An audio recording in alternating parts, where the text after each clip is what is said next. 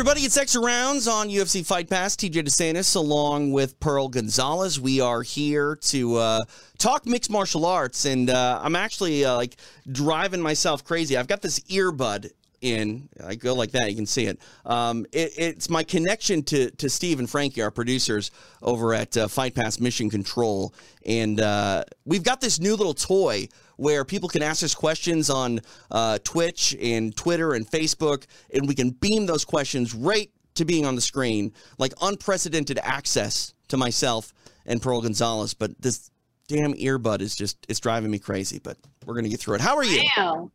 I'm amazing, and I, I'm I'm kind of jelly. You have two sets of headphones on right now. No, I mean I only have one. I need two. I would prefer to only have one. No one wants to wear multiple headsets, Pearl. Like you still only have two ears. You know what I mean? It's still pretty pretty badass. Just saying. Not really. Not really. I mean, you're impressed easily. hey, I got my life is like training, fights, same thing over and over again. So Right. absolutely, when you got two sets of headphones on, pretty badass. I'm balling, is what they say. I'm balling. I thought balling meant crying. Sometimes I do that too, but I'll save that story for a different day. Uh, wh- where do you want to start here? You want to look ahead? You want to look back? Like, what, what are you feeling? Oh my gosh, I don't know. There's just so much to digest. You you know what? I'll let you lead the dance here, and uh, I'll go wherever you go. All right. You. I, I like to look back before we look ahead. So let's take a look back at uh, UFC 263. It went down Saturday night uh, at the Gila River Arena in Glendale, Arizona. Um, you know the main event. Uh, Israel Adesanya taking on Marvin Vettori. It was a, a rematch of a fight that saw a split decision go the way of Adesanya a few years ago. Uh, Izzy coming off that loss to Jan Blachowicz. A lot of people thought that uh, Vittori might have uh, a better chance in this fight because of some of the stuff that uh, Blachowicz uh, pulled off in, in their meeting uh, against uh, Izzy, but that was not the case. We saw Adesanya come back and really do what he needed to do to put out any sort of uh, doubts and, and put them to bed that he's still 100% the best middleweight on the planet. Oh my gosh, he looked incredible Saturday night. Um, I mean, the movement, the striking, the patience, the showmanship, like from start to finish, Izzy was he looked phenomenal, and and he showed that he is clearly improving on some of the places where people thought he he he would have loopholes. I mean, Vettori's a great grappler and he was in a full-blown rear naked choke and did such a great job of capitalizing on the moment really feeling for that split second that Vettori just kind of let it go you know just kind of took a, a, a breath and just i mean he looked phenomenal from start to finish top from feet to the grappling You want to talk about looking phenomenal? How about your new UFC flyweight king, Brandon Moreno? Um, this was a rematch from their meeting uh, that closed out 2020. Uh, I, I felt the first meeting was the best flyweight title fight we've ever seen, and this was only better in the sense that Moreno was able to be incredibly dominant. Like there were a lot of people that thought Figueroa had done enough in their first meeting. You know, some people liked the the late rallying uh, by Moreno, but the bottom line is that fight ended in a draw. And this meeting was all Brandon Moreno. Like the adjustments that he made, Pearl, uh, that's the stuff that champions are made of. oh my gosh this fight was such i wouldn't say it was emotional but it was in a sense like i was so happy for moreno there was you know i had a feeling that something like this was going to happen especially the lead up to the fight um figueiredo was to me in my opinion extremely emotional in this fight he he had a chip on his shoulder he was really upset at moreno and moreno was just super calm so calm so collective hey you're going fast here you just want me to just I mean, I'm not doing up." anything. Like the, the, the video's already made. I'm just going for the ride with you. Leon Edwards uh, back in Oh, action, geez. taking on uh, Nate Diaz. Uh, you know, Diaz, uh, you know, finished his fight so incredibly strong, and it makes me wonder had had he been more active in the last two years, would he have won this fight? Because I feel if he would have got the game going that he had in the fifth round, say in the third, he probably puts this one away. You know, the other thing you think about here is for him being inactive these last couple years. I mean, he's compete. Leon Edwards is clearly a contender. Yeah, no and doubt. and will be, no doubt. And he's still there, like right there. You know, granted, he he Edwards clearly won those rounds, right? The beginning rounds, and and then at the end, like he's still there. Right. It was it was awesome. It really makes you question where what what is Diaz's true potential. Yeah, I mean, I don't know. I, unfortunately, I think uh, you know for for Nate he's in the backside, and, and Leon you know is on the upswing. We'll see what happens for both gentlemen uh, moving forward. Demian Maia, same can be said. You know, he's sort of in the twilight of his uh, career. You know, he's former middleweight title challenger, welterweight title challenger, taking on Belal Muhammad. This was a fight where you know, Belal needed to win this fight to really say something about his future, and that's exactly what he did. Yes, agreed. He and he looked great. You know, hats off. I, I love Belal. He's he's from Chicago. I, I've seen him. We've kind of come up together in in the MMA scene here, and you know, it was a bit. It was a huge fight for him. And you and you know, Maia is one of his idols. I mean, who who doesn't idolize Maia?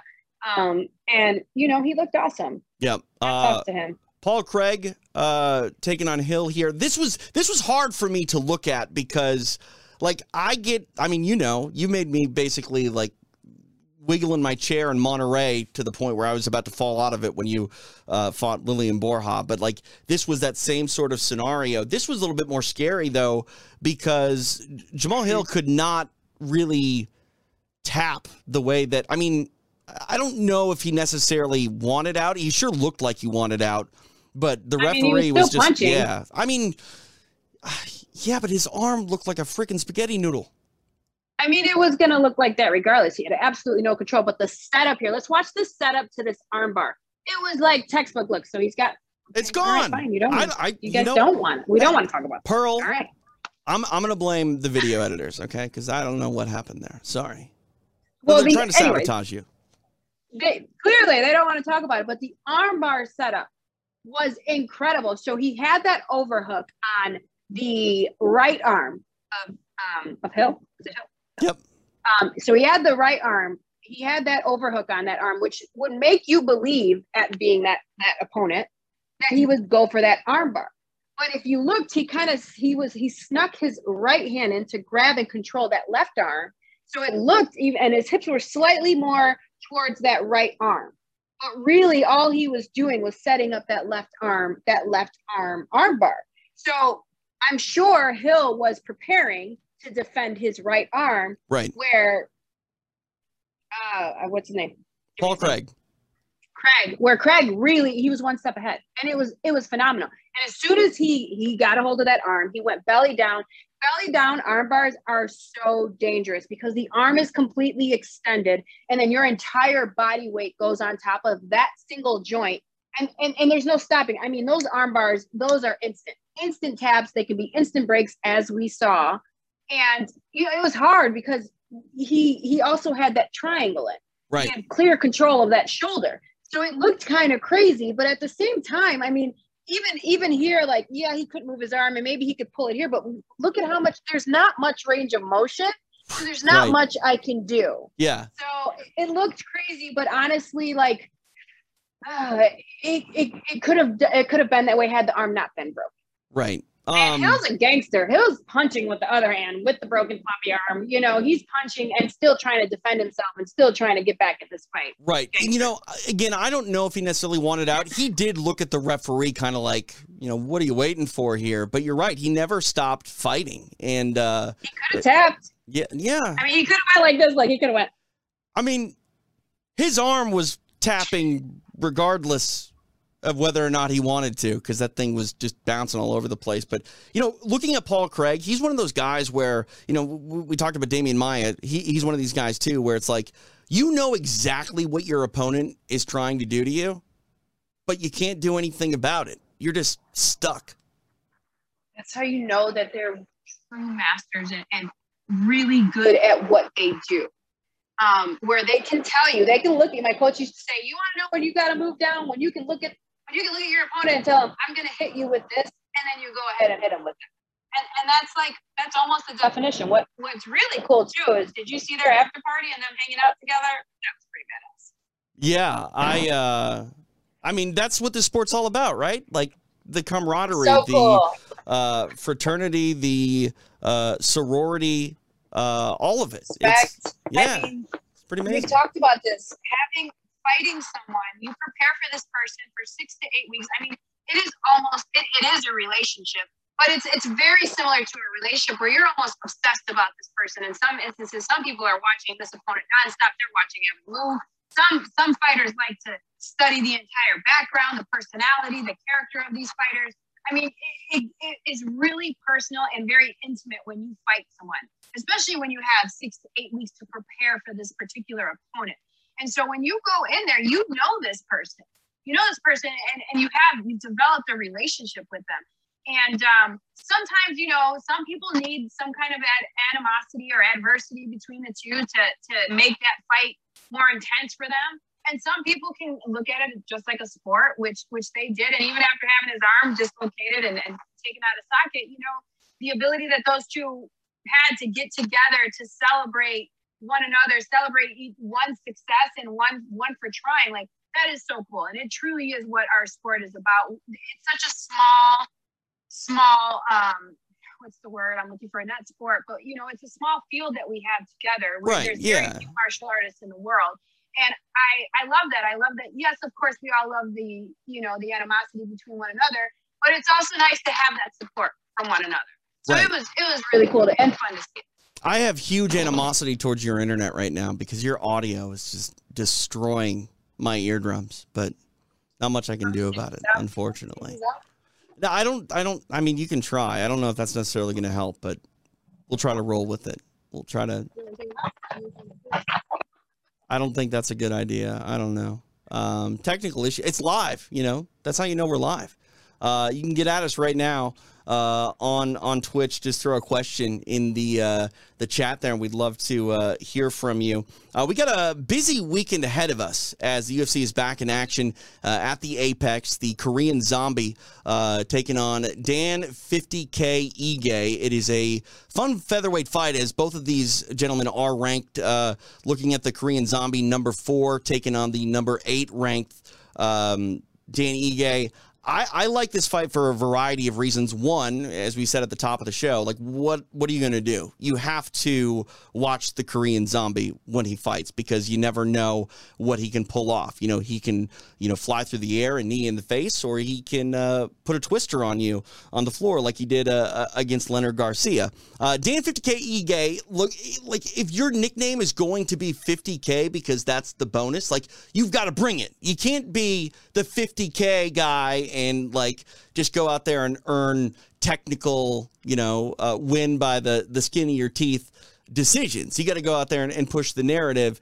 And uh, if he does that uh, against the Korean Zombie, uh, we should get everything we want and more from this uh, main event. And I, and I feel bad a little bit for the athletes uh, on this card, Pearl, because we're coming off a very exciting UFC 263. Uh, we've got 264 coming up in, in less than a month. So a lot of people are looking back at last week's card, looking forward to the return of, of uh, McGregor and, and Poirier. And like these cards that get sandwiched in the middle, they get lost in the shuffle. But I, I promise you, uh, these two in our main event coming up on, on Saturday are going to give it their all and, and force the MMA world to pay attention. Yeah, I mean, this is why the UFC is the best organization in mixed martial arts in the world, you know, because they just continue to deliver week after week and incredible fights like this. And yes, Zombie versus Ige is such a fun fight. I mean, two uh, similar but yet so different fighters, right? Ige is coming from the contender series, who had an impressive win there, and we're, we're looking at Zombie now. Zombie, who's been around forever, definitely is he in the Hall of Fame yet? Not did they go yet, but I mean, uh, he's, he's still putting together that Hall of Fame run. Like, it's going to Yeah. be hard pressed. Like, I used to think that you had to win a UFC Look at this. title to this. get into the Hall of Fame, but like, we're starting to full see. hooks in. You see that he had his full hooks in, and then he goes and he lets go and just takes one leg there, and he's already setting this up. This guy has no idea what's about to happen to him, and then it's over.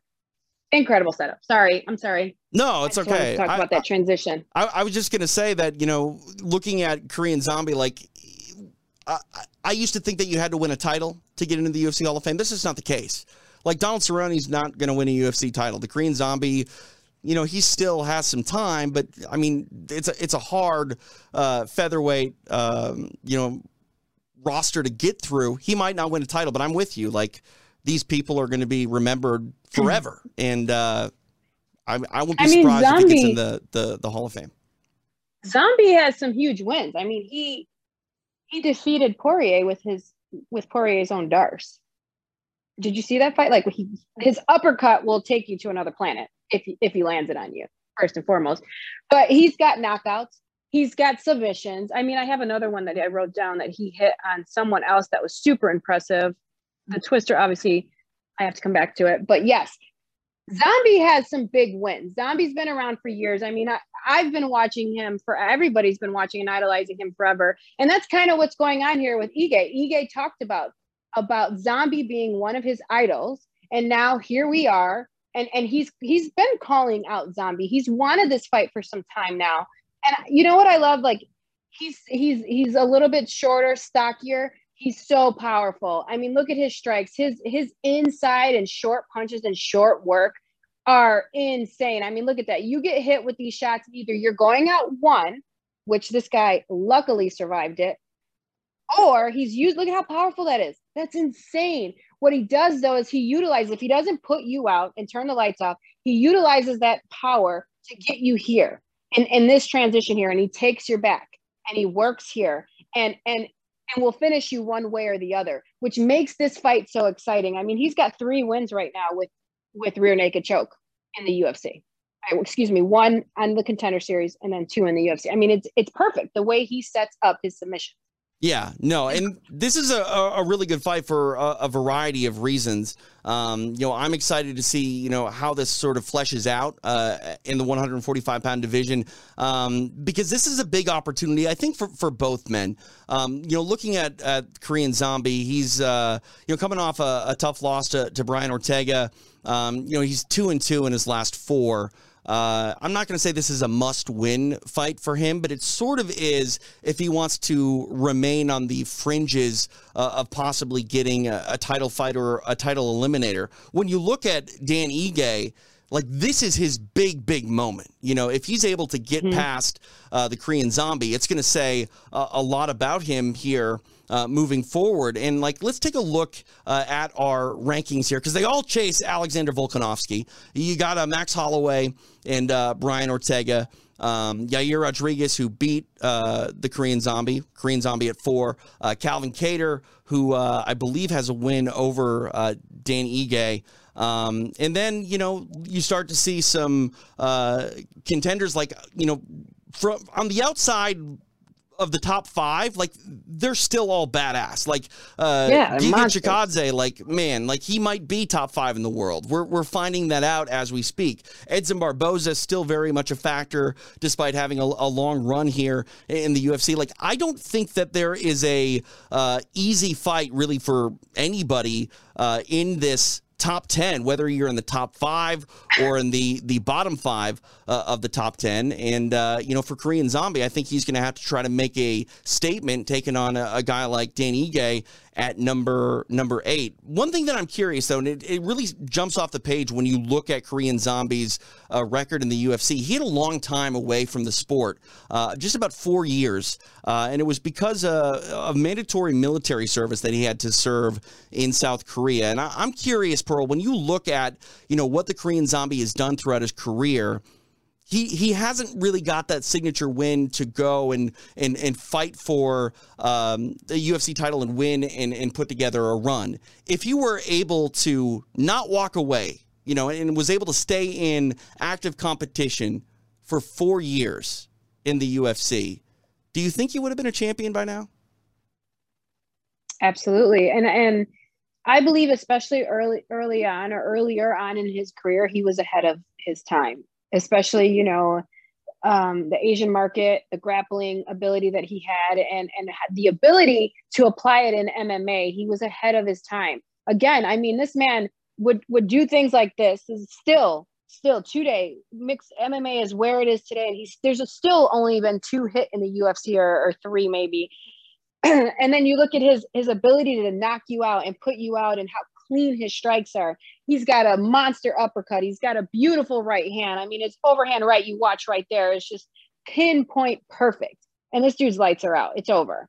And so, yeah, I believe that he absolutely would have would have been there con- competing for it, you know, and uh we'll see what what happens sometimes you know different things go on in our life and and you know you can see some fighters need some time where they're just you know they're they're really challenged. And it, it may not be necessarily the sport. It may be whatever's going on personally um, but they come back. You can't take away from ortega though. Ortega right now just looks on a, like he's on another level.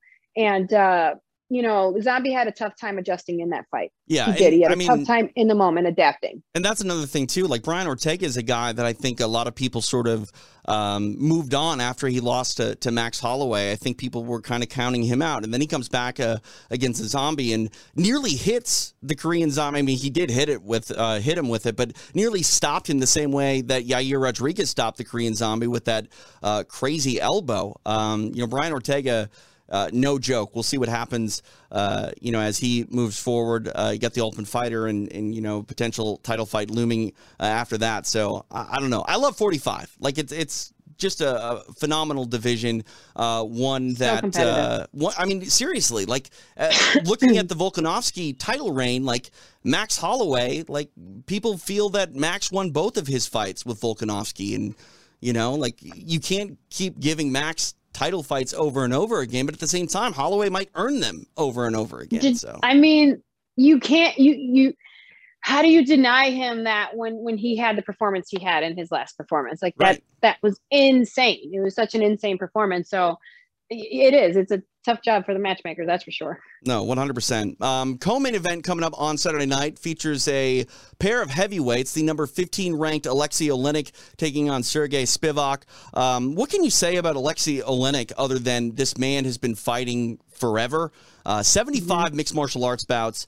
Um, you know, he he's ran into a little bit of tough time in the UFC as of late, two and two uh, in his last four, but he's got a win over uh, Fabricio Werdum. He, he's another guy. We were talking about uh, Paul Craig and and Demian Maia, like.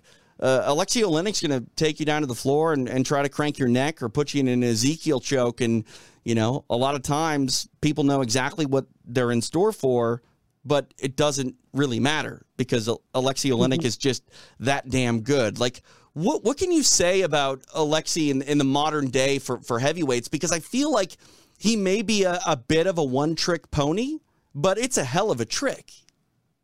I mean, you could say that, but isn't he coming off of a knockout in his last his yeah, last fight? Yeah, so like I mean he he has the ability to hurt you with his hands, but like more often than not, he he's gonna be outmatched in the feet. Right. Agreed. Agreed. And he, I mean, he's got his sambo background, obviously, in his wrestling. And and the thing about this fight that that it is interesting is the the difference in um Oleinik has I don't even know how many fights he has over 75 fights, right? 75. 75 fights and uh Spivak only has 14. So the experience level is right. Insane. Insane. Yeah, I mean, I don't, I don't know what you can really sort of say about that experience either, Pearl, because like I feel like there are times where the experience factor gets sort of pushed a little bit too much, but we're at you know talking about sometimes the the experience edge being like five or six fights but when you're talking about 60 fights you know what i mean? Like that that's a different sort of eh, experience advantage altogether it is. And you know, what I love the most about the heavyweight division is I feel like it's evolving so quickly now. And and and the up and coming heavyweights are just so impressive. Their their movement, their ability to to have speed when they're so big like that. You know, Oleinik has great grappling and and that's hard. It's hard for these big heavyweights to move around and to move more big weight like that, big ass dudes like that. So um, it, it is. It's an interesting fight to see the the less experienced fighter to see where he really is. Both of these dudes are coming off of knockouts, so this is definitely going to be a fun fight. Well, looking at um, Oleinik, he, he's lost his last two, uh, where he was knocked out in both of those. Uh, but the fight that I think that you're remembering uh, that he looked good on, on, the feet was his fight against uh, Fabricio Werdum, where he took a mm-hmm. uh, split decision and outstruck Werdum. And Werdum is a, a very good striker, obviously former UFC yes. Uh, heavyweight champion. Um, but you know, on that night, it, it was uh, Oleinik that was just able to kind of put things Oy. together. Granted, it was a, a, a split decision, but you know, the the bottom line about uh, Oleinik is you can't let him really do anything the way that he wants to because yes while he is a, a grappler on paper the bottom line is he he is that true veteran. And when you fight 75 times and most of your fights are you know wins things just go your way for whatever reason. Like he, he knows how to survive. You you don't stick around this long right. in, in, mixed martial arts without being able to do some things, and so, at times things that nobody expects you to do. First fight, Pearl, November tenth, nineteen ninety six. That's insane. I was ten years old. I was in sixth grade, so.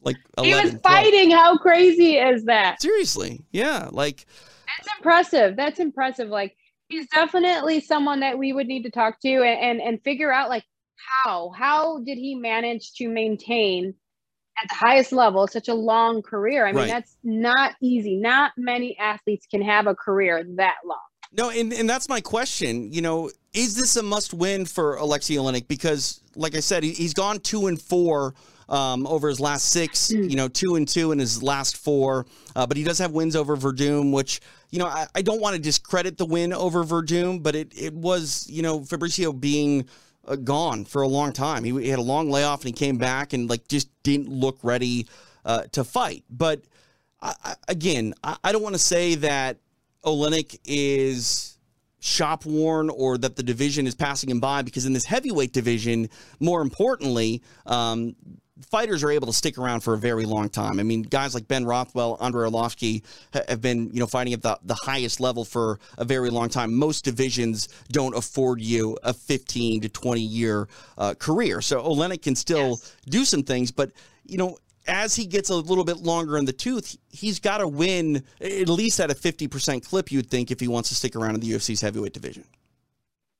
Yes. I mean, heavyweight it, is. It's like uh it's like some of the women divisions. There's just not that much not as much not that much as much competitors and competition there. So um you know but again i think that this division is developing right now. I think it's developing faster than it ever has and that we are seeing these fighters evolve. I i'm so impressed with the with the newcomers in the in the heavyweight division and um you know it, this is this is a big fight for him yeah, to see where he is and is the sport past is the sport evolving faster than he is? And is he still evolving? Right. Man you're just crushing the evolving word on this broadcast. Not no involvement for pearl.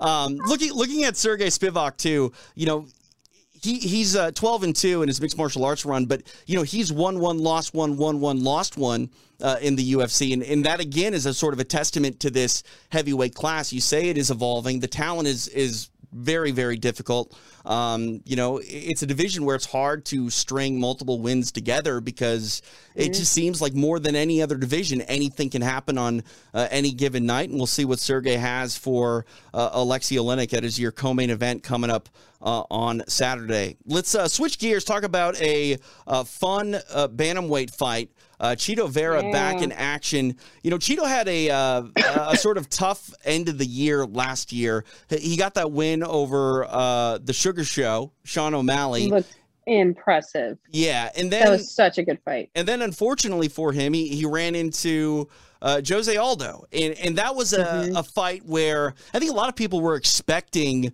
um, Chito Vera to sort of shine and and, and get something um, done. And, you know, like when you have an opportunity um, to fight a legend uh, and you're the up and coming prospect, like while Chito Vera was a, a mild underdog, a lot of people expected a, sort of a, a, passing of the guard to a certain extent, that we would see uh, Vera, you know, really sort of make a name for himself that people would definitely remember. And coming off that uh, O'Malley win, it, it, seemed like things were were going his way. So now I'm curious. He, he loses to Jose Aldo how much does that hurt his progression? Because you know this is a sport of, of what have you done for me lately? Uh, you you mentioned the the O'Malley win; he looked very impressive. Does the loss to Aldo negate that sort of momentum that he built up by defeating Sean O'Malley?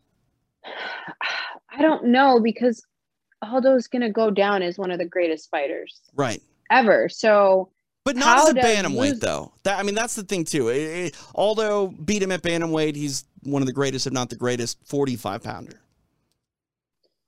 You know, I don't know. This is interesting because again, you can't take away who he lost to. Um, right. I think that this is a big fight for him. This is a big fight to see whether it was a bad night or you know, or he's got he's got some more work to do. So uh it, it, this is this is one of those fights that we will see we will see you know is he is he a rising star is he is he as, as impressive is he as great as he displayed when he competed against o'malley because if as we were watching that fight i mean he did he defeated o'malley without even really having to strike. His presence his his his defense in that fight was just shutting down o'malley. And that is so hard to to have and and to understand as a fighter like that you have that it's confidence. You carry that confidence. And um, that's really tough to to develop in in especially in the sport at the highest level so uh, this is this is a big test for him yeah, um, we're going to take a quick break from this uh, fight between uh, Chito Vera um, and uh, uh hang on, what, what what where is it? Okay, there it is. David Grant. We'll talk about David Grant in a moment. Um, but uh, I'm getting excited, Pearl. We got a new toy here. You ready for our first Twitch question? I don't even know what it is. Oh, geez. Right, sure. Let's see. We press the button.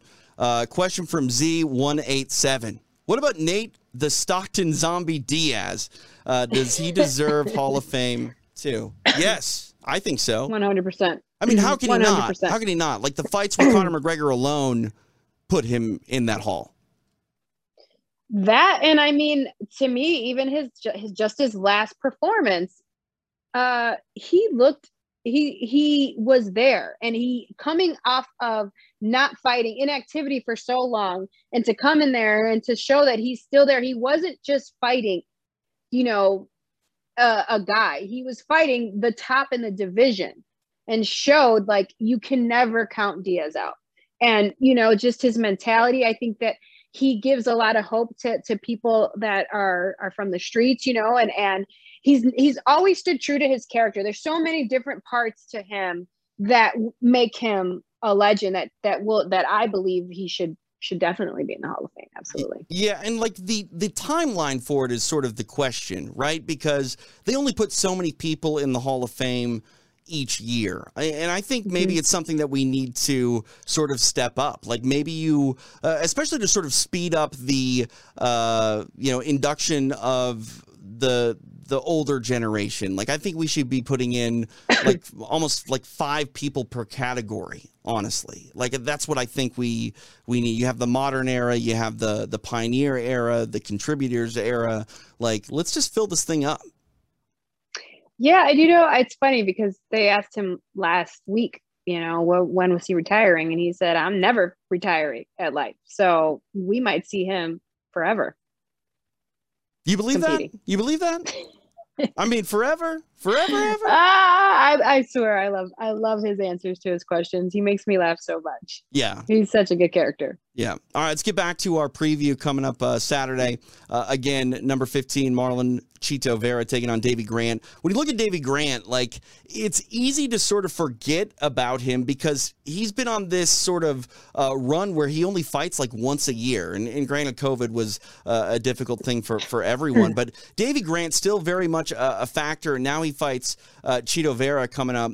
You know, we were talking about Vera fighting uh, Jose Aldo, and I, I know that Chito Vera is not to the level of recognition that Jose Aldo is, but this is a fight where Davey Grant can really sort of put himself on the map and steal some uh, shine and thunder uh, from Chito Vera. You know, if he gets a win over Vera, you got to believe that Davy Grant likely will have, you know, that number next to his name uh, come next week, where he would be a, a top 15 guy.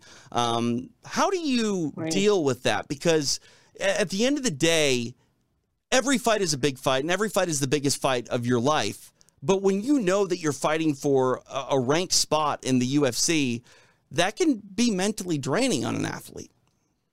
It can, or it can it can force them to rise to the occasion. Uh, depending on the the athlete and the mindset of that athlete some people need that. Some people need that pressure to to rise to the occasion and and some can it can it can get in their way. Uh it all depends but he's an impressive striker. I mean we were just watching. Did you see every shot that was coming was powerful. He's very accurate. His ability to switch stances here. I mean watch the combinations that he's putting together he's he's an impressive striker. And and look at that. I mean that's power there. That's power and that's stringing together two to three punches to land that last one and, right. and his ability to move. I mean he's got incredible striking. And look at the confidence too. Like he's he's mm-hmm. in there and it's not like martinez isn't thrown back at him here. You know what i mean? But it, mm-hmm. it looks like davey grant is just so comfortable that he doesn't really worry about the offense being returned in kind. And like that is such a uh, statement and one that can really throw off your opponent if you're just like standing there and light on your feet, you know, switching up uh, uh, the footwork and, and ultimately throwing together volume without really having to move or, or run away in any sort of frantic uh, sort of pace. Like this is all Davey Grant, and this is ultimately why he's really, really dangerous. Right. And oh, yeah, yeah, yeah, yeah. Look at Look that. At right hand to the body, amazing. left hook to the jaw. Like, Bye bye. Yes. And this is what I just talked about about Chito. Chito has that same presence. He has a very similar presence where he's never really backing down, and neither is is Davey. Like you watch, he's he's controlling the the cage here, you know, and he's he's he's a, uh, responding, but right. he's not moving back. He's not coming out of his stance.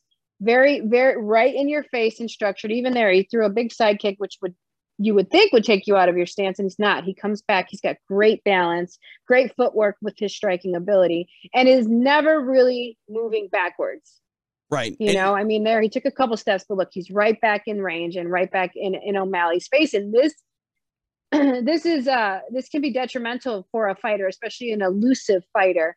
Um you just kind of feel like you're never you're never um catching up. You're you're you're never like getting ahead because this person just won't get out of your range or won't right. get out of their range if you will. And so this this makes this a really fun fight. Both of these dudes are not going to back away and and they're not going to come out of their shell or come out of their stance or their de- defensive you know shell and, and to one another. So they're going to stand and they're going to trade and and man this should be an exciting fight yeah, and also too, you know, we're looking at O'Malley. Like O'Malley is the mm. epitome of comfortable uh, on the feet, and in this fight, obviously, right. uh, was not necessarily that because uh, you know Chito uh, capitalized and, and really uh, took him out here on the floor, and uh, you know, obviously O'Malley, I think, had a an issue with his leg there, so maybe it's not the most you know, accurate description of a typical Sean O'Malley fight. But the bottom line is Chito Vera did what he needed to do to win, and uh, you know he he picked up arguably one of the biggest, if not the biggest, win of his career that night. And uh, now he looks yes. to get back into the uh, the the win column uh, by taking on Davey Grant. It will be a uh, fun fight, definitely to keep your eye on. Speaking of fun fights that you need to keep your eye on, look at this. Matt Brown has been in the UFC mm-hmm. forever since season seven of the Ultimate Fighter. Um, you know, he's oh. a guy that uh, you know they're putting away Mike Swick. Um, Matt Brown is definitely in the mix for a bonus every single time he, he steps into the octagon. Let's put it into perspective a little bit because, like, 40 MMA fights, Ultimate Fighter 7 veteran, uh, made his debut wow. at the TUF 7 uh, finale. He's making his 28th UFC appearance coming up uh, on Saturday night. Amazing. And, you know, we're just talking about his UFC run. His MMA run started back uh, in October of 2005. And this is exactly why he is always in the hunt for a bonus. His finishing rate uh, of his victories, um, he finishes 81%. So don't blink Don't blink. And he's got a, a, a really fun fighter in front of him in, in Dhiego Lima. This guy uh, has been in the UFC for a while, you know, stand out on, on the Ultimate Fighter in, in multiple seasons. Um, you know, I, I don't want to like make a proclamation that this is going to be fight of the night because anytime you do that, uh, it, it seems like you're you're jinxing it.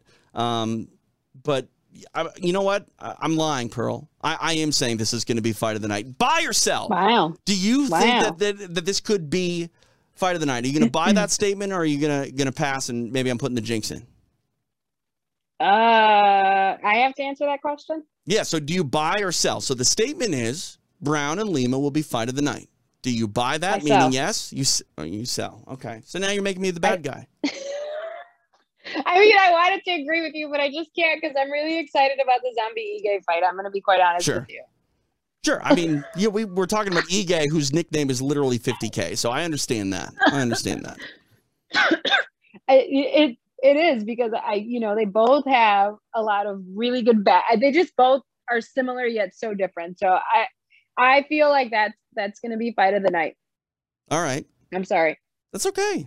That's okay. I'm not mad at you. I'm not mad at you. You know, it's it's interesting looking at um, um, Matt Brown. Like, I don't care who you are, you're going to look completely different when you have been, uh, you know, put in photos side by side uh, from 14 years ago, and that's that's how long Matt Brown uh, has been fighting in the Ultimate Fighting Championships. Like, it's crazy to look back and, and see, you know, what he looked Uh. like when he was on the Ultimate Fighter because you know a, a decade and a half in the UFC is is I mean that's something to be proud of and that's another thing too like Matt Brown we talk about his finishing rate you see him locking up that guillotine there like he'll Mhm. punch your lights out and he'll also submit you if you give him an opportunity Yes, you know, I remember I remember watching Matt Brown years ago, and I just remember I, I studied him for a while because I loved his clinch. He had such a great clinch for MMA. And when you see it there, I mean, look at his elbows. He had great elbows, his ability to turn the, the clinch and the standing into and transition into some grappling exchanges like he's doing there and then finish it. Like he's he's just one of those fighters, and especially at that time that um to me like not many fighters had this this amazing of a clinch and and, and grappling the the striking to grappling transition and uh yeah i remember studying him. I think that he is he's a very fun fighter. He does have multiple ways to finish you if and you watched while he was striking in there. His ability to to come forward switch stances which is not very easy to do and still strike with power. That is impressive. And again that's not easy to do. I mean if you look at a traditional striker they they move with this their lead leg whatever their lead leg is they they they will move forward with that lead leg forward and for him he is switching his stance which one he's able to generate power but two that really helps with his his defense and takedowns um, and his ability to defend takedowns in the moment while he's striking. And so yeah he he is a fun fighter. I agree with you there. I, I really love his clench and i love his elbows. Fight of the night. I'm saying it. I'm saying it. Um looking over at the uh the Twitch channel uh, we always have a, a really active community over there. By the way, if, if you are watching in Twitch, uh, throw a question in the chat and we'll uh, definitely get to it. But uh, Jens Pulver's hanging out in the uh, in the Twitch uh, chat, and you want to talk about a guy who deserves to be in the Hall of Fame, in my opinion. It's Little Evil, Jens Pulver. Um, best left hook, I think, in, in mixed martial arts history. First ever UFC. I mean, he was the first ever lightweight champion, but when he actually captured that belt, they called it the bantamweight championship. So that's how old school Jens Pulver is. Um, oh my Yeah. god my dad was like he, jens pulver was his favorite fighter and he was he just loved him he loved him It- it- it's cool that when you mention him it, it reminds me of my dad because that was my dad's favorite fighter was jens so hi jens honestly, one of my favorite fighters as well, if not my favorite fighter. Um, I get to meet Jens. Like I, I said this last week, like I watched Jens fight Rob Emerson on a volleyball court in Minnesota in Rob Emerson's first fight. Like, what? insane It's awesome. Um, going back to the uh, Twitch questions, uh, we've got a, a question from Fish eleven thirty three. Uh, ask Pearl her thoughts on Conor versus Dustin three.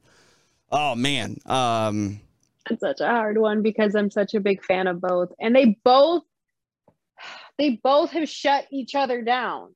I mean, yeah. granted, it's been it's been, you know, the the time that right. they both did this, but they still both equally can say, I finished you, I stopped you. And that's what makes this fight so crazy because it, and this is why this fight needs to happen right? right? Right. And I think that um, I think that Dustin is just on a rampage right now. I think that he's so locked in.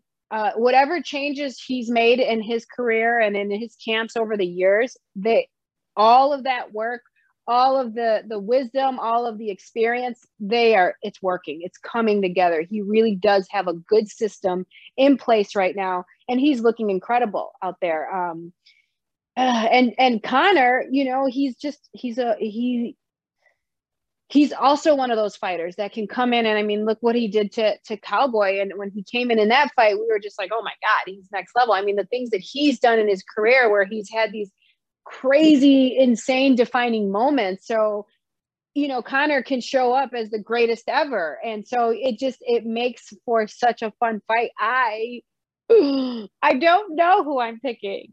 I don't want to pick. I just want a great fight. How about that?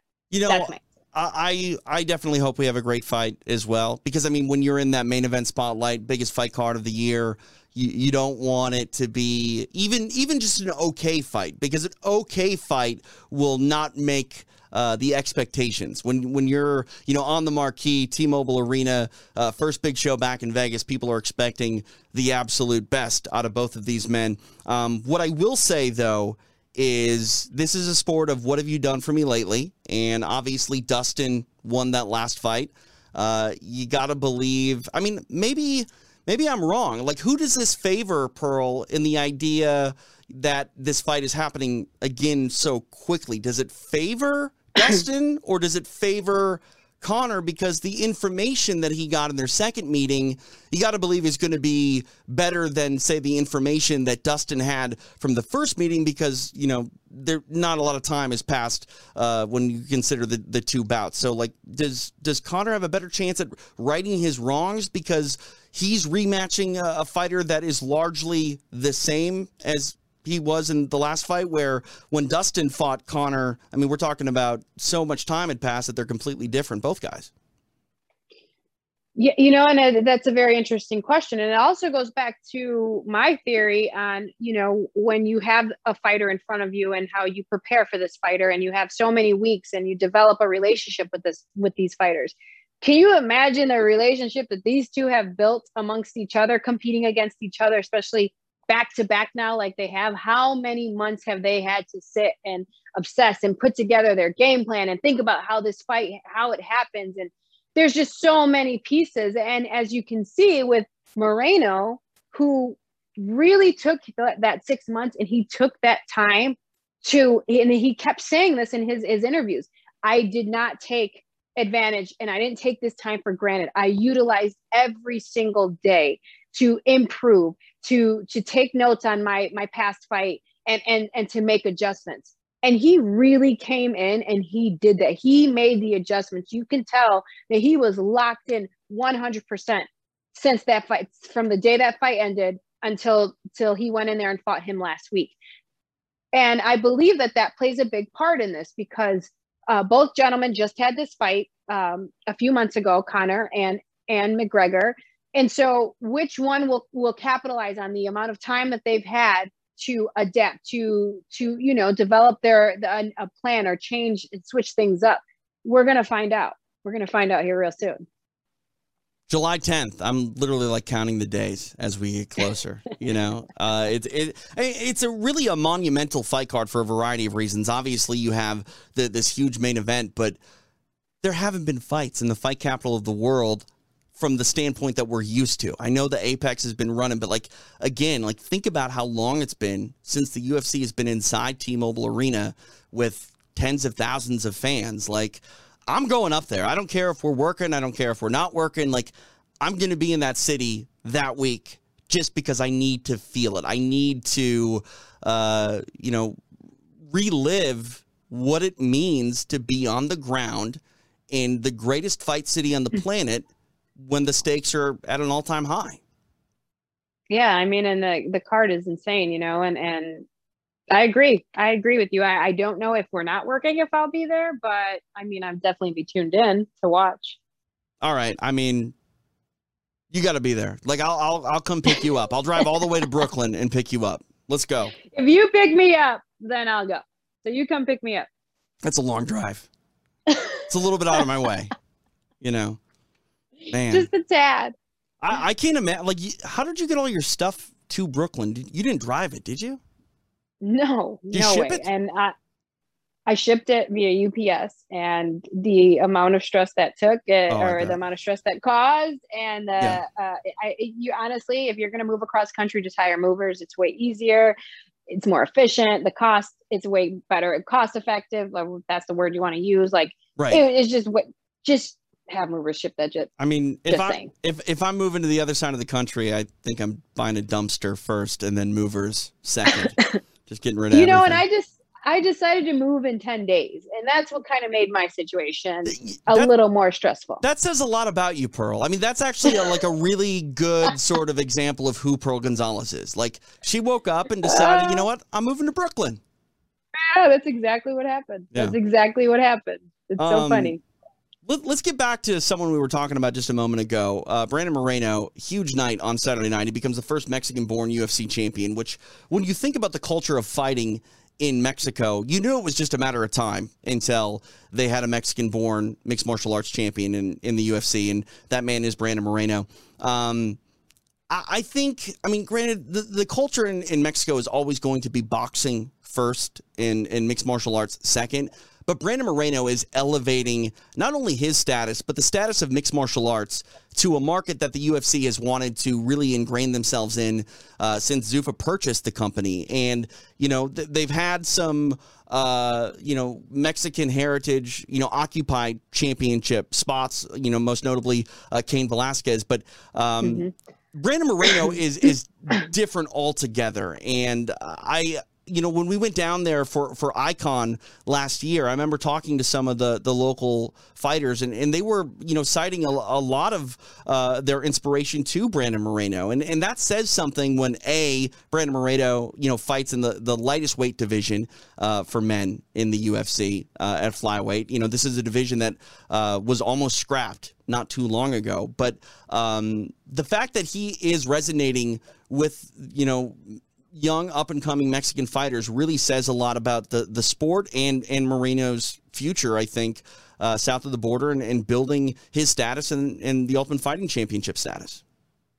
Yes, you TJ, I I remember having this conversation before. We have we've been in Mexico quite often this year for Icon, and um, I, just believe that there's so much talent there. There there's so much room for growth in MMA in in Mexico and there there are there's so many fighters out there. There's so many hungry young fighters that that really do you know want to succeed or like you said look look up to Moreno. I've I've had the opportunity. He he come he would come into my gym in San Diego 10th Planet San Diego and he was he was so nice and and respectful and just came in and put his head down and worked hard. And uh and that's that to me is like so many of the the Mexican up and coming fighters. And you, know you saying boxing will always be its its first sport I, I don't know if that's that's you can continue to say that in the future. I do believe that mixed martial arts will become number one. Mexico is just one of those countries where they're they're so passionate about fighting. And um, now that they do have someone like Brandon Moreno to look up to you know like who knows what happens in that that country. And even the gym he's at i've i've trained there uh several times. In terms of it's a badass gym. Right. There's four floors. It's state of the art i mean i was so impressed with that gym. And they have affiliates all over the country as well. Yes. And and there was like when I was there, there was like the boxing class. There was like 50 students in the boxing class. And then you go to the next level and there's a whole floor of mats. And there was like 30 students in the in the grappling, the jiu-jitsu room. Like, you know, it was just so cool to see how much uh what's the word like to look forward to in this country right. and, and how the, Mex- the Mexican culture is adapting to mixed martial arts. I do believe that you're going to see a huge spur and and talent there. There's Yeah. so many talented fighters, and we've had the opportunity to see some of these up and coming fighters, you know, on Icon and, and watch some of them um, that I'm really excited for. I'm really excited for the future and where Brandon Moreno will inspire this country to go. Yeah, no, I, uh, I, I definitely think uh, maybe you're onto something with the idea that maybe mixed martial arts could take over. I mean, uh, it, it's possible, and uh, you know that that's one thing too. You know, with Icon, especially in the, state of uh, Sonora and also Sinaloa, you know, these are areas that haven't had a, a really good regional promotion to be the example uh, for these young up and coming fighters to really fight for. And that's one thing that eh, every single state, whether you know it's in the United States or, or south of the border in Mexico, you need a good regional uh, place to have the the sport shine and also try to get to and elevate your game. Uh, I remember uh, Juan Tyson Grano. You know, he he talked about how Icon changed his entire life just because it was the goal. It was the goal to look forward to getting back there and and fighting and putting on a show. And you know, when you don't have shows, you're not going to dedicate uh, a lot of your time to something that is, is a pipe dream. And when you finally have that stage ahead of you, um, it changes, like you said, his life altogether. So maybe we'll see. Maybe maybe uh, maybe mixed martial arts uh, will be the uh, combat sport of choice for Mexico moving forward. Um, let's go back to Especially with uh, Moreno. Let's go back to uh, some questions here from uh, our uh, chat here on on Twitch. this from uh, Gulo Gulo. Uh, Leon Edwards just won versus Nate Diaz. Wonderboy is facing Gilbert Burns soon. If either of them finish in exciting fashion, do they deserve to jump ahead of Leon? Uh, looking beautiful as always, Pearl. Um, Oh, thank you. he said looking beautiful as always, TJ, but it, they ran out of space when they copied it. So, um, yeah, I mean, I don't, I don't know. Like, I, I got to think that Leon Edwards has done enough to solidify his status. But you know, as as we always say, it's a "What have you done for me lately?" sport. If Gilbert Burns or Wonder Boy, you know, comes out and does something crazy, they could jump the line. No, no, I thought about it for a second there, All right. and no, Okay. no. Leon Edwards is definitely, you know, next.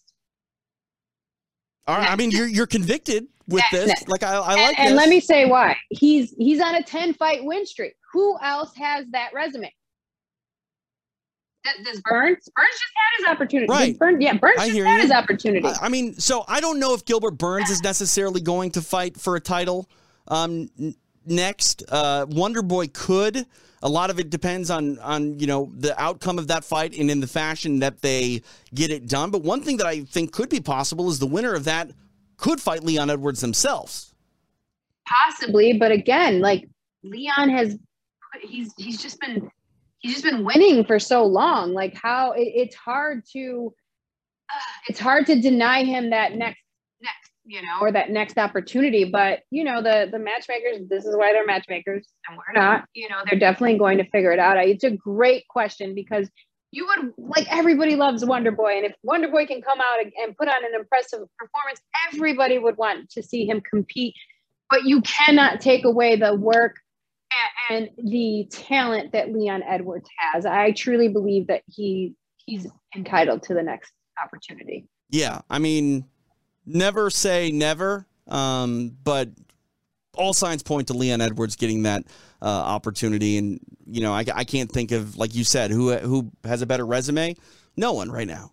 I mean, he's the man. So we'll see what happens. Back to uh, more questions uh, on Twitch. Uh, question from God like formal. Uh, anyone know her IG? Tell him. It's at Pearl Gonzalez, is it not? At Pro Gonzalez, Facebook, Instagram, Twitter. See, that's branding right there, Pearl. You don't mess around. Thank you for the question. God like formal. You know, I need you to get me uh, verified on Instagram. They told me I don't meet the qualifications, which I think that just means I'm not important enough. But I, Well, I I- feel important. Well, I need you to get me verified on Twitter. I mean, I feel like that's a lot easier than Instagram. I don't know. I mean, I don't know. I'll try. I'll call my I'll call my blue check mark friends. Yeah. Call Steve. No, no, I said I'll call my blue check mark friends. I don't think Steve's got a blue check mark. Just saying. Steve's the man. He is. He is. Hey, getting back to Brandon Moreno real quick. Obviously, he had that rematch, and and you know we we talked a little bit about the adjustments that he made. I'm curious if you think that that fight is headed for a trilogy anytime soon. The first fight was very close. Um, the second fight, though, was not close at all. Brandon Moreno comes out and, and, really, you know, lays down the gauntlet that he's the undisputed UFC flyweight champion. I got to believe that Figueroa's got some work to do if he wants to get a third match. You know, I don't know. That that's a that's a big question to ask because he is so, he was so dominant. Which, by the way, that first fight, I don't know if you know or if anybody that's watching knows, that shit is free right now on YouTube. So you can go watch that first fight, which was like one of the best time fights ever. I mean, it was incredible. So that fight's free. Look at me, look at me helping them out. But yeah, I saw that on YouTube, YouTube the other day and watched that. That was that's really awesome. I don't know because Davis, how do I say his name? Say it again. Davidson Figueiredo. Figueiredo. Dave, Davison. Uh, Figueiredo. Uh, he was so dominant. I mean, that guy was a monster. He was scary. He's a scary, intense man.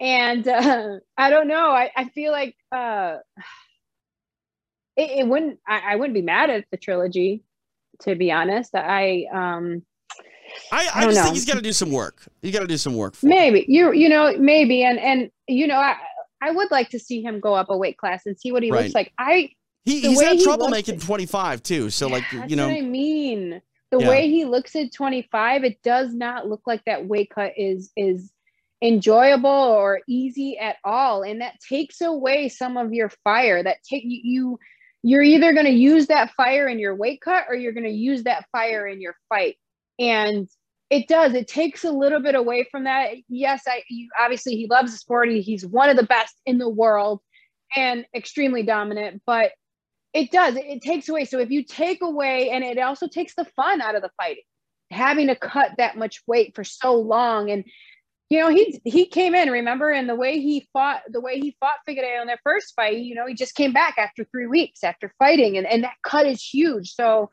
I don't know, because he did that and and was so, you know, willing to fight, to put his health on the line and and and just go back to back, you almost think he he could get that trilogy fight. Right. Yeah. No. Um it's just hard though, and like that's the thing too. Like I don't, I, I like rematches, Pearl, but I don't like three back-to-back fights with the same opponent. That that can be a little bit overkill. Maybe, and maybe you're right. I think that Figure, Figure, uh, excuse me, Moreno did show he's he's improved tremendously. Yeah, and that he's he's rightfully the champion. Um, and so yeah, you would you would want to see him move on and and, and prove himself or, or test his skills with with another competitor. Um, and I do. I think that Figueiredo would look. I think he's going to look different if he goes up a weight class. And I really would like to see what he looks like, his health, his just everything. I can only imagine he's going to be like crazy. Like, you know what I mean? Like, yeah, yeah. I mean, I'm I'm excited to see uh, you know, the future for both of these athletes. Uh, you know, given the the weight issues in the past for for Deiveson, you know, maybe just at least one fight at bantamweight might do him good to see what he looks like and how he feels there. Um, mm-hmm. But you know, if, if, he continues to fight at 125, I mean, his aggressive nature um, is going to bring him wins. So he's going to be a factor uh, for a long Always. time there. So mm-hmm. um, yeah, 100. Um, percent Let's see here. There are some other things to do. Uh, it's Ultimate oh, Fighter. I thought, huh? I thought we were going to talk about um, Murata and Virna. Done. Let's talk about it. Kanako Murata uh, taking on Virna Jandiroba. This is a, uh, a strawweight fight, not to miss. Um, looking at Kanako Murata, she uh, made her debut against Randa Markos. Uh, she got that win. Um, she is a world class wrestler, and oh by that gosh, I mean like so literally good. like uh, among the best wrestlers uh, it, on the planet. And mm-hmm. um, she takes on uh, Virna Jandiroba, you know, uh, Virna, an incredibly skilled grappler as well. Mm-hmm. It's going to be interesting to see how their grappling styles match up because when you look at, at Virna, she's much more uh, a, a, top positional jiu-jitsu player where uh, Kanako is going to probably end up in top position more often than not mm-hmm. if this fight gets uh, scrambly. Um, this is uh, a fight that is, you know, down uh, on the preliminary portion of this card, but the stakes are, are really, really high as far as the placement uh, at 115 uh, is concerned. Uh, obviously, you're calling it out. it's it's a fight to make sure that you tune in early to see. Do, do you have a lean either way? You know, I've trained with Kanako. She is so dedicated. She's a sweetheart, and but her grappling is she's so good in grappling. She's she's got a smaller frame for 15, but she is powerful and she really understands how to chain her wrestling together. Both of these ladies have, you know, they're both previous champions. They both have have shown that they are obviously, you know, some of the best in the division.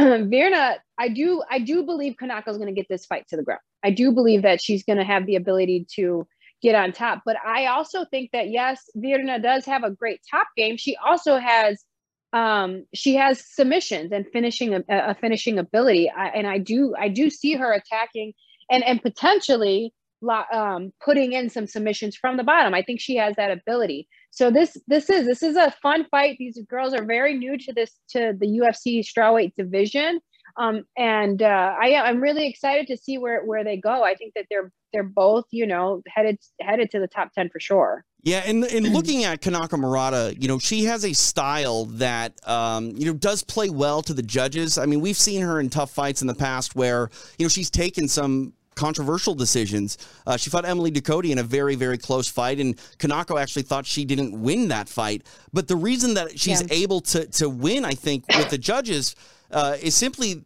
she's able to get in those top positions in in scrambles. She's going to win most of the scrambles. Now, uh, Virna mm-hmm. does have the ability to initiate some of those scrambles and also utilize those scrambles to try to lock up maybe a submission. Um, but that's really what it's going to be about in this fight. I think yes. is uh, it's all about the scramble and it's about what is done in those transitions. If, if Jane Jandiroba is able to lock something up or at least make Jane the uh, statement to the judges, look, I am winning these grappling exchanges. You know, maybe I steal the round this way. It's going to be very interesting. But Kanako Murata, like I, I lean towards her just because of her top position uh, and, and, the advantage she may have in those scrambles.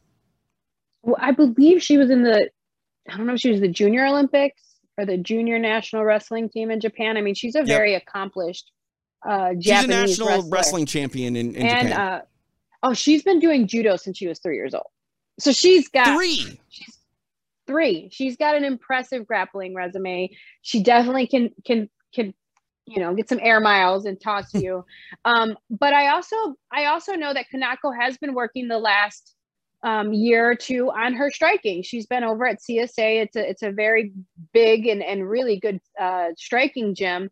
So she has been working on her striking, and I think that she did really well in her la in her not her last fight in the UFC, but her fight prior to that, and in her striking, she she was able to display some of that striking.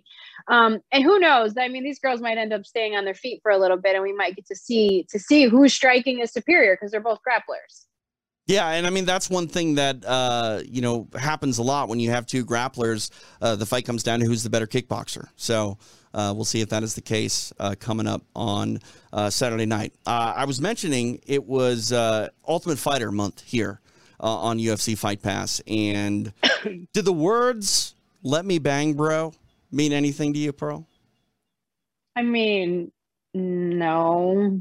All right, that's a loaded question. Um, let's, let's, I mean, I've heard it, but I don't know where it's from, so I can't even pretend I know. Well, sit back and relax and enjoy uh, some craziness from the Ultimate Fighter. Like, you know, in the early seasons of TUF, it was very much a uh, you know wait until the, the the emotions boil over, and this is one of those times. Julian Lane, um, just going bonkers, and like this guy this guy just doesn't want to get hit himself. He's trying to step and, in uh, between oh, everybody uh, and break up the fight. And he's like literally like, don't hit me. Please don't hit me.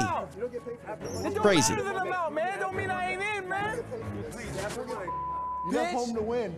You left home to win, bro. You, got your ass whooped. Oh my god. Hey, down, relax. I We need like so a mad if they did mediator in my in house. this house.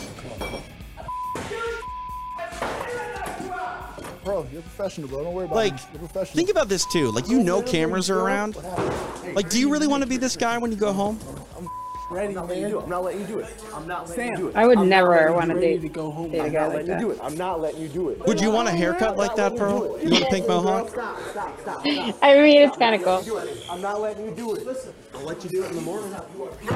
Stop. Hey, stop. Ow. You are people. Stop. Don't strike to the back of the head.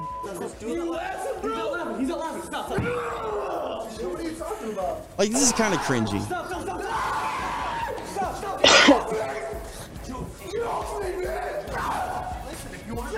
Like, at what point do you go, I'm embarrassing myself?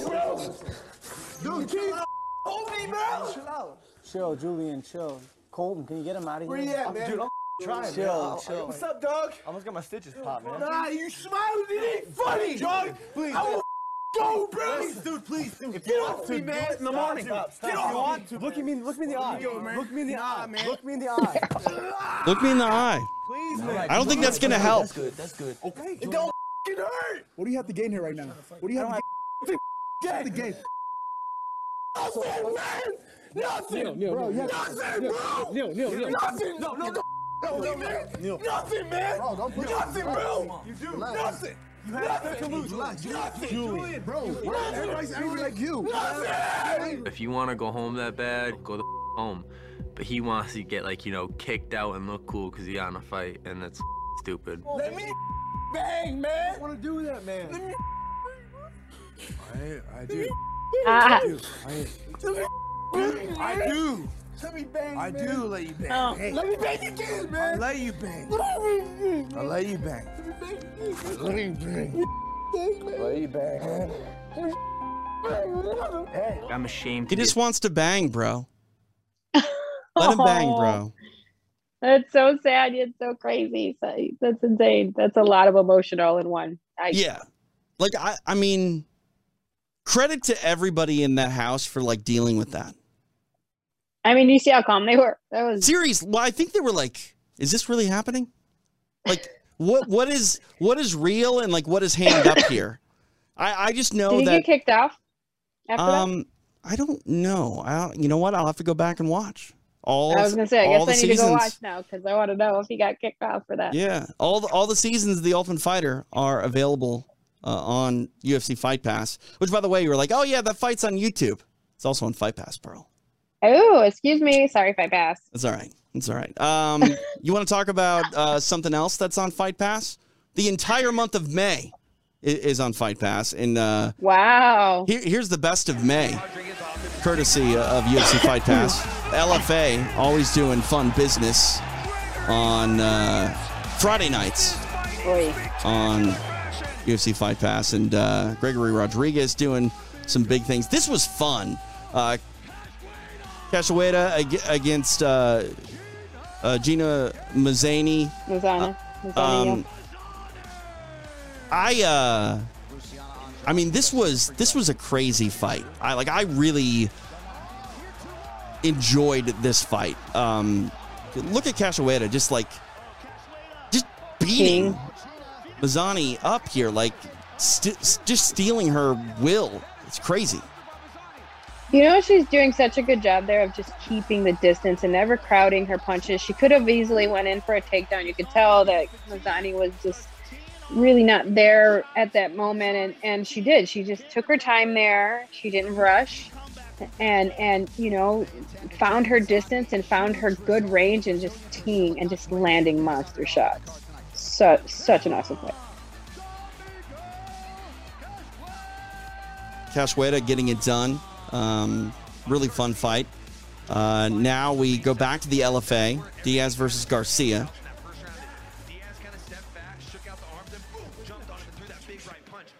Hey, hey! Oh, jeez, I mean, that, that was that was very close to being a downed opponent. so close. But Yay. gosh, talk about perfect timing. That's like perfect timing. Wow. I mean, I, I'm surprised he even had the mindset to go. You know what? I'm gonna need this man in the face in this position. I think he might have just been reacting, honestly. Like that's awesome. Oh, there's a Din. Matt Serra, Where's Din? Dana, Dana White, looking for a fight. Oi. This is from uh, Fury FC. Oh. Hey. So technically, he was saved by the bell here, but like, you're not getting up. So they called that fight? Looks like he gets back up, but I Oh, mean, yeah, yeah, yeah. he doesn't look like he's doing too well. Oh, he's still striking. What a gangster. oh. Hey, Oh. oh my god. And look, then he comes back. Wow, that was perfect transition. Look at that. On the back, Beautiful. Wrapping beautiful it up. counter to that. There it is. It's done. So And credit he to him for coming back, but my my God. That's a fun fight right there. That Oh, was yeah. a fun fight. I mean, that that takedown timing was perfect, but he couldn't. He just was one step ahead and really capitalized and got that got that win. That's awesome. More from that Fury FC card. I mean, how cool is it to like have the opportunity to fight in front of Dana White and you know Din Thomas? I mean, Din Thomas is the star of that show on He's our like book. so cool. But uh, I got my candle by the way. It smells so good. Does Um, it? Oh, I got mine here. Actually, look at that. Team Nice. Thomas. There you go. Um, I, I gotta believe that when Dana and Din and, Matt are in the building, tho- those athletes are just they got to take it to another level altogether. Yes. CFFC. I've been loving the Oh, CFFC like awesome. double header Oh. action that they've been uh, doing. You know, back to back nights. Look at that. That was that's impressive. That's awesome. What a great transition. And then the elbows and strikes.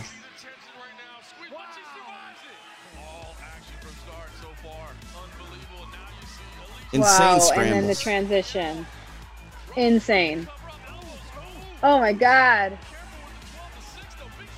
Yeah, I'm surprised those elbows weren't called. Wow, I mean, there's no real thing as a 12 to 6 elbow.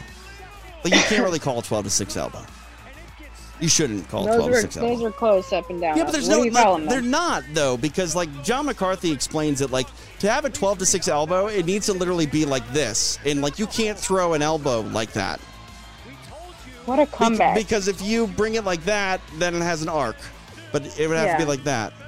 I don't know. hmm. Don't listen to me. I don't know what, What I'm doing. What a fun fight that was. And again, all of this stuff available for you on UFC Fight Pass. You never know what you're going to get, and we're going to close it out one more time with uh, Gregory Rodriguez. Like this is unbelievable stuff. Hey, Ooh, nice knee. Oh, he's hurt from that. Oh my god, that right hand. Another one. Two in a row, and then the body kick. And that one put him out. I I'm see. surprised he stood. I mean, he just ate like four or five shots in a row. Nasty shots. Yes, All on the right side, too. So that was obviously his power. Like, he just, man, that dude's trained. vicious, violent, and fun. And that's just the best of May. So, what's going to be in the best of June? I don't know. Find out. Make sure you step into our world over on UFC Fight Pass. Uh, anytime, UFCFightPass.com. Uh, you can also check out uh, our wonderful archive uh, that we have for you over there uh, as well uh, of extra rounds. Like, I don't even know what episode number we're on at this point, Pearl. Like, a lot. Like a lot. It's like, Like a lot. episode, like a lot. Yeah, like episode, like at least like episode 60 something or That's crazy. That's awesome. I know. I know. I couldn't have done it without you. Oh, thank you. I know. Except for when we do it without you. And then I just have Din. But for the most part, I couldn't do it without you. Would you ever do the Ultimate Fighter? Like back in the day? Like not now, but like would you have done it back in the day? Uh, yeah, I think so. It looks like a really fun show, and it, it it's challenging in so many more ways than just fighting. Obviously, you have to fight. You're you're put in these really tough and, and stressful situations or challenging situations, but it challenges your character. It challenges your social skills, and it, just challenges so many parts of you. Um, yeah, it's cool. I, I can only imagine that when you leave that show, you leave not only a better fighter because you get all that experience in such Yeah. a short time, but I mean, you've had to develop relationships. You've been challenged in these. Like it, it builds character for sure. Right. So yeah, absolutely. I mean, that that show, you you have to come back. You have to leave it better, you know, or humbled, or just wiser than than when you came in. Think about uh, you know the relationship between Matt Serra and Din Thomas. Like they fought each other uh, in the UFC, and apparently like didn't like one another, and they both go on season four of the Ultimate Fighter and basically become best friends. So Besties. yeah, It's so cool. They're Yeah. hilarious too. they are. They're super fun. Uh, all right. Well, I think that does it for us. Uh, Mm. are we hanging out on Saturday? Yeah, I'm available. Yeah. You don't have things going Yeah, on where you're traveling? No, not this time. Okay. Good. Are you sure? Nope, Aren't you going somewhere week. Friday? No, not anymore. Oh, okay. Lucky, lucky me. I'm I'm here and I'm in my zone, so I will be home watching fights. Then it's going to be you, me, and Din Thomas. Awesome. I haven't talked to Din in a while. I'm Yeah. excited. He's a mover and a shaker, so uh, I like our our trio. So join us after the fights coming up uh, Saturday night as we'll recap uh, everything that goes down, uh, including the main event, which is headlined as uh, Dan Ige takes on the Korean Zombie. Pearl, enjoy the rest of your week. We'll talk to you on Saturday. Yes. Thank you, TJ. Bye, guys. See ya. There's Pearl Gonzalez, uh, always joining me here on Extra Rounds on UFC Fight Pass. You can uh, check out any part of the show that you missed, by the way, on the archive. But we are not done yet. There's still more to go. And uh, there's some things you need to keep your eyes open for uh, on Fight Pass. A, a brand new Chronicles with Anderson Silva coming up. Uh, you got the new one from TJ Dillashaw as well. Um, you know, I'm just going to lay out here and uh, have you watch and get ready uh, for all the stuff headed your way on UFC Fight Pass. I had my manager call me and say, "Hey, man, I just got a call from the UFC," and my heart just dropped because I instantly knew. TJ Dillashaw tested positive for a serious performance enhancing substance. TJ Dillashaw has now been suspended by USADA for two years. This is disgusting. I can't say it enough. I messed up. This is who I am. I'm, I'm a fighter, and uh, I'm about to find my way to this one. No one knew. No one, not any of my training partners, none of my coaches. I guess with the pressure on myself of wanting to be the best, I blinded myself from the actual reality of what could happen. He lost two years in the prime of his career. He's going to have to compete and live the rest of his life with this stigma. I don't think he wants to end on that type of note. He needs to get back out there. I'll be coming back and I'll be a three-time UC champ. There's no way you can deny me from that.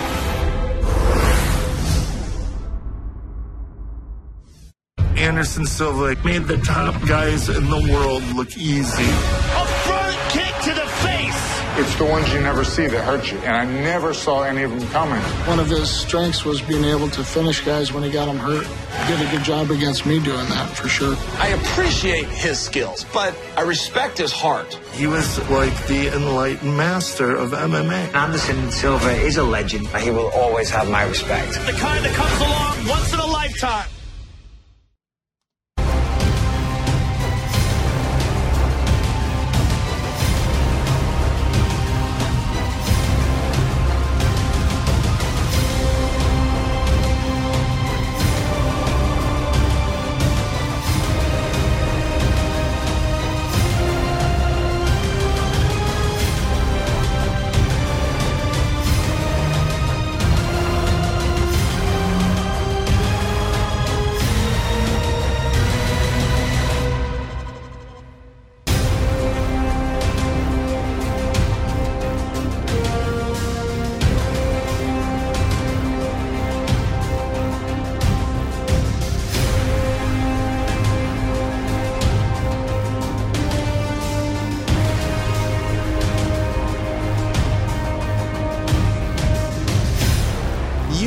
262 available now on UFC Fight Pass. Step into our world, UFCFightPass.com, your home for the world's largest MMA library, as well as live events and some of the best new original programming content. I mentioned that uh, UFC Chronicles featuring Anderson Silva. That technically drops tonight uh, at midnight. So technically, I guess tomorrow. But uh, make sure you tune in. That one uh, with TJ Dillashaw, awesome stuff uh, as well. Knockouts only you know, honoring combos. That's always fun. The UFC Academy Combine Shanghai is also now streaming. So make sure you go and check all of that out. Um, you know, it's uh, Father's Day coming up here. And uh, I don't know about you, but uh, I like fights. So if you got a dad that likes fights, maybe you you know fork over the money and buy a year of UFC Fight Pass for him. Why not? And it's like one of those gifts that you too can like enjoy. Like, hey, Dad, I was thinking about you. Let's watch some fights. And then you can also just use the service yourself. But you bought it for him. That's how you got to think. You know, buy something for dad, but use it yourself. Everybody wins. Uh, everybody wins if you join us coming up Saturday night. Pearl Gonzalez, Din Thomas, myself, TJ DeSantis going to be live, uh, recapping all the action coming out of the Apex as the UFC is back uh, in Las Vegas. The Korean Zombie taking on Dan 50K Ige. Excited for it. Uh, the action going to be fast and furious. Uh, high stakes at 145 pounds. So make sure you tune in live and then immediately following the event uh, as we will break it down. Um, I love all the questions over on Twitch. Uh, if you missed getting your uh, questions in, you can always uh, get at us anytime on all the social platforms at UFC Fight Pass, uh, at TJ DeSantis, at Pro Gonzalez, uh, hashtag extra rounds. Uh, you can also give us a call or shoot us a text anytime. 917 UFC Talk is the number 917 832 8255. We'll try to open up the phone lines coming up on Saturday for all your questions, comments, maybe concerns if you have them. You shouldn't have any concerns, though. Uh, all right, that's it. Thanks, Bro Gonzalez, for coming on the air, talking about this uh, upcoming fight card and everything else that is uh, going on. It's fun times to be a mixed martial arts fan, and uh, they're only getting more fun as we get closer and closer to a huge July, July 10th. Cannot get here soon enough. McGregor, Poirier, International Fight Week, Las Vegas. That's the mark that I'm waiting to get to where I can say, yep, the world's back to normal. So can't wait to get there. All right, for Pearl, I'm TJ. Thanks for watching. Thanks for listening. If you're subscribed uh, over on iTunes, um, Google, Spotify, uh, iHeartRadio, just do a search for UFC Fight Pass and extra rounds and get caught up with uh, extra rounds audibly. All right, that's it. Goodbye. Thanks for watching and uh, chatting. We'll talk to you uh, Saturday night after the fights.